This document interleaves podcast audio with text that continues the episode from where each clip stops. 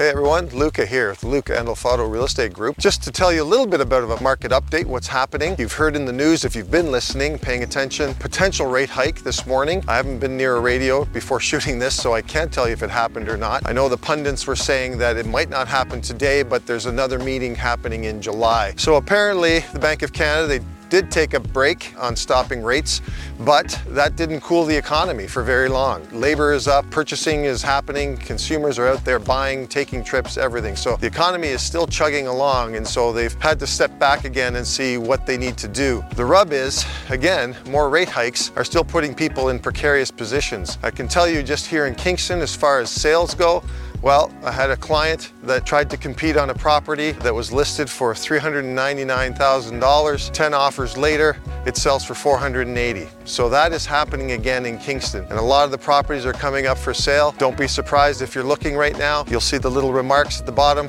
holding offers until such and such a date. So yes, the market is robust again. For those that thought that the market was going to burst or plummet, I guess my analogy is it sort of did one of these where if you're skipping a rock across a lake, it kind of skipped off the surface and now it's shot off again. So just be wary if you're trying to get into the market. That's sort of what's happening right now. And it only in certain price bands, of course, let's understand that. And that's the function of the rate increases, right? Because it's again taking purchasing power away from certain buyers sectors and dropping everybody into a similar price band. And hence that's why counterintuitively you're getting this competition in that range, okay? Because there are still properties between 600 and 700 and 800,000 that are certainly available that aren't seeing that kind of aggressive purchasing happening. Just wanted to give you a quick snapshot of what's happening now in the almost the second week of June and we'll look forward to talking to you again.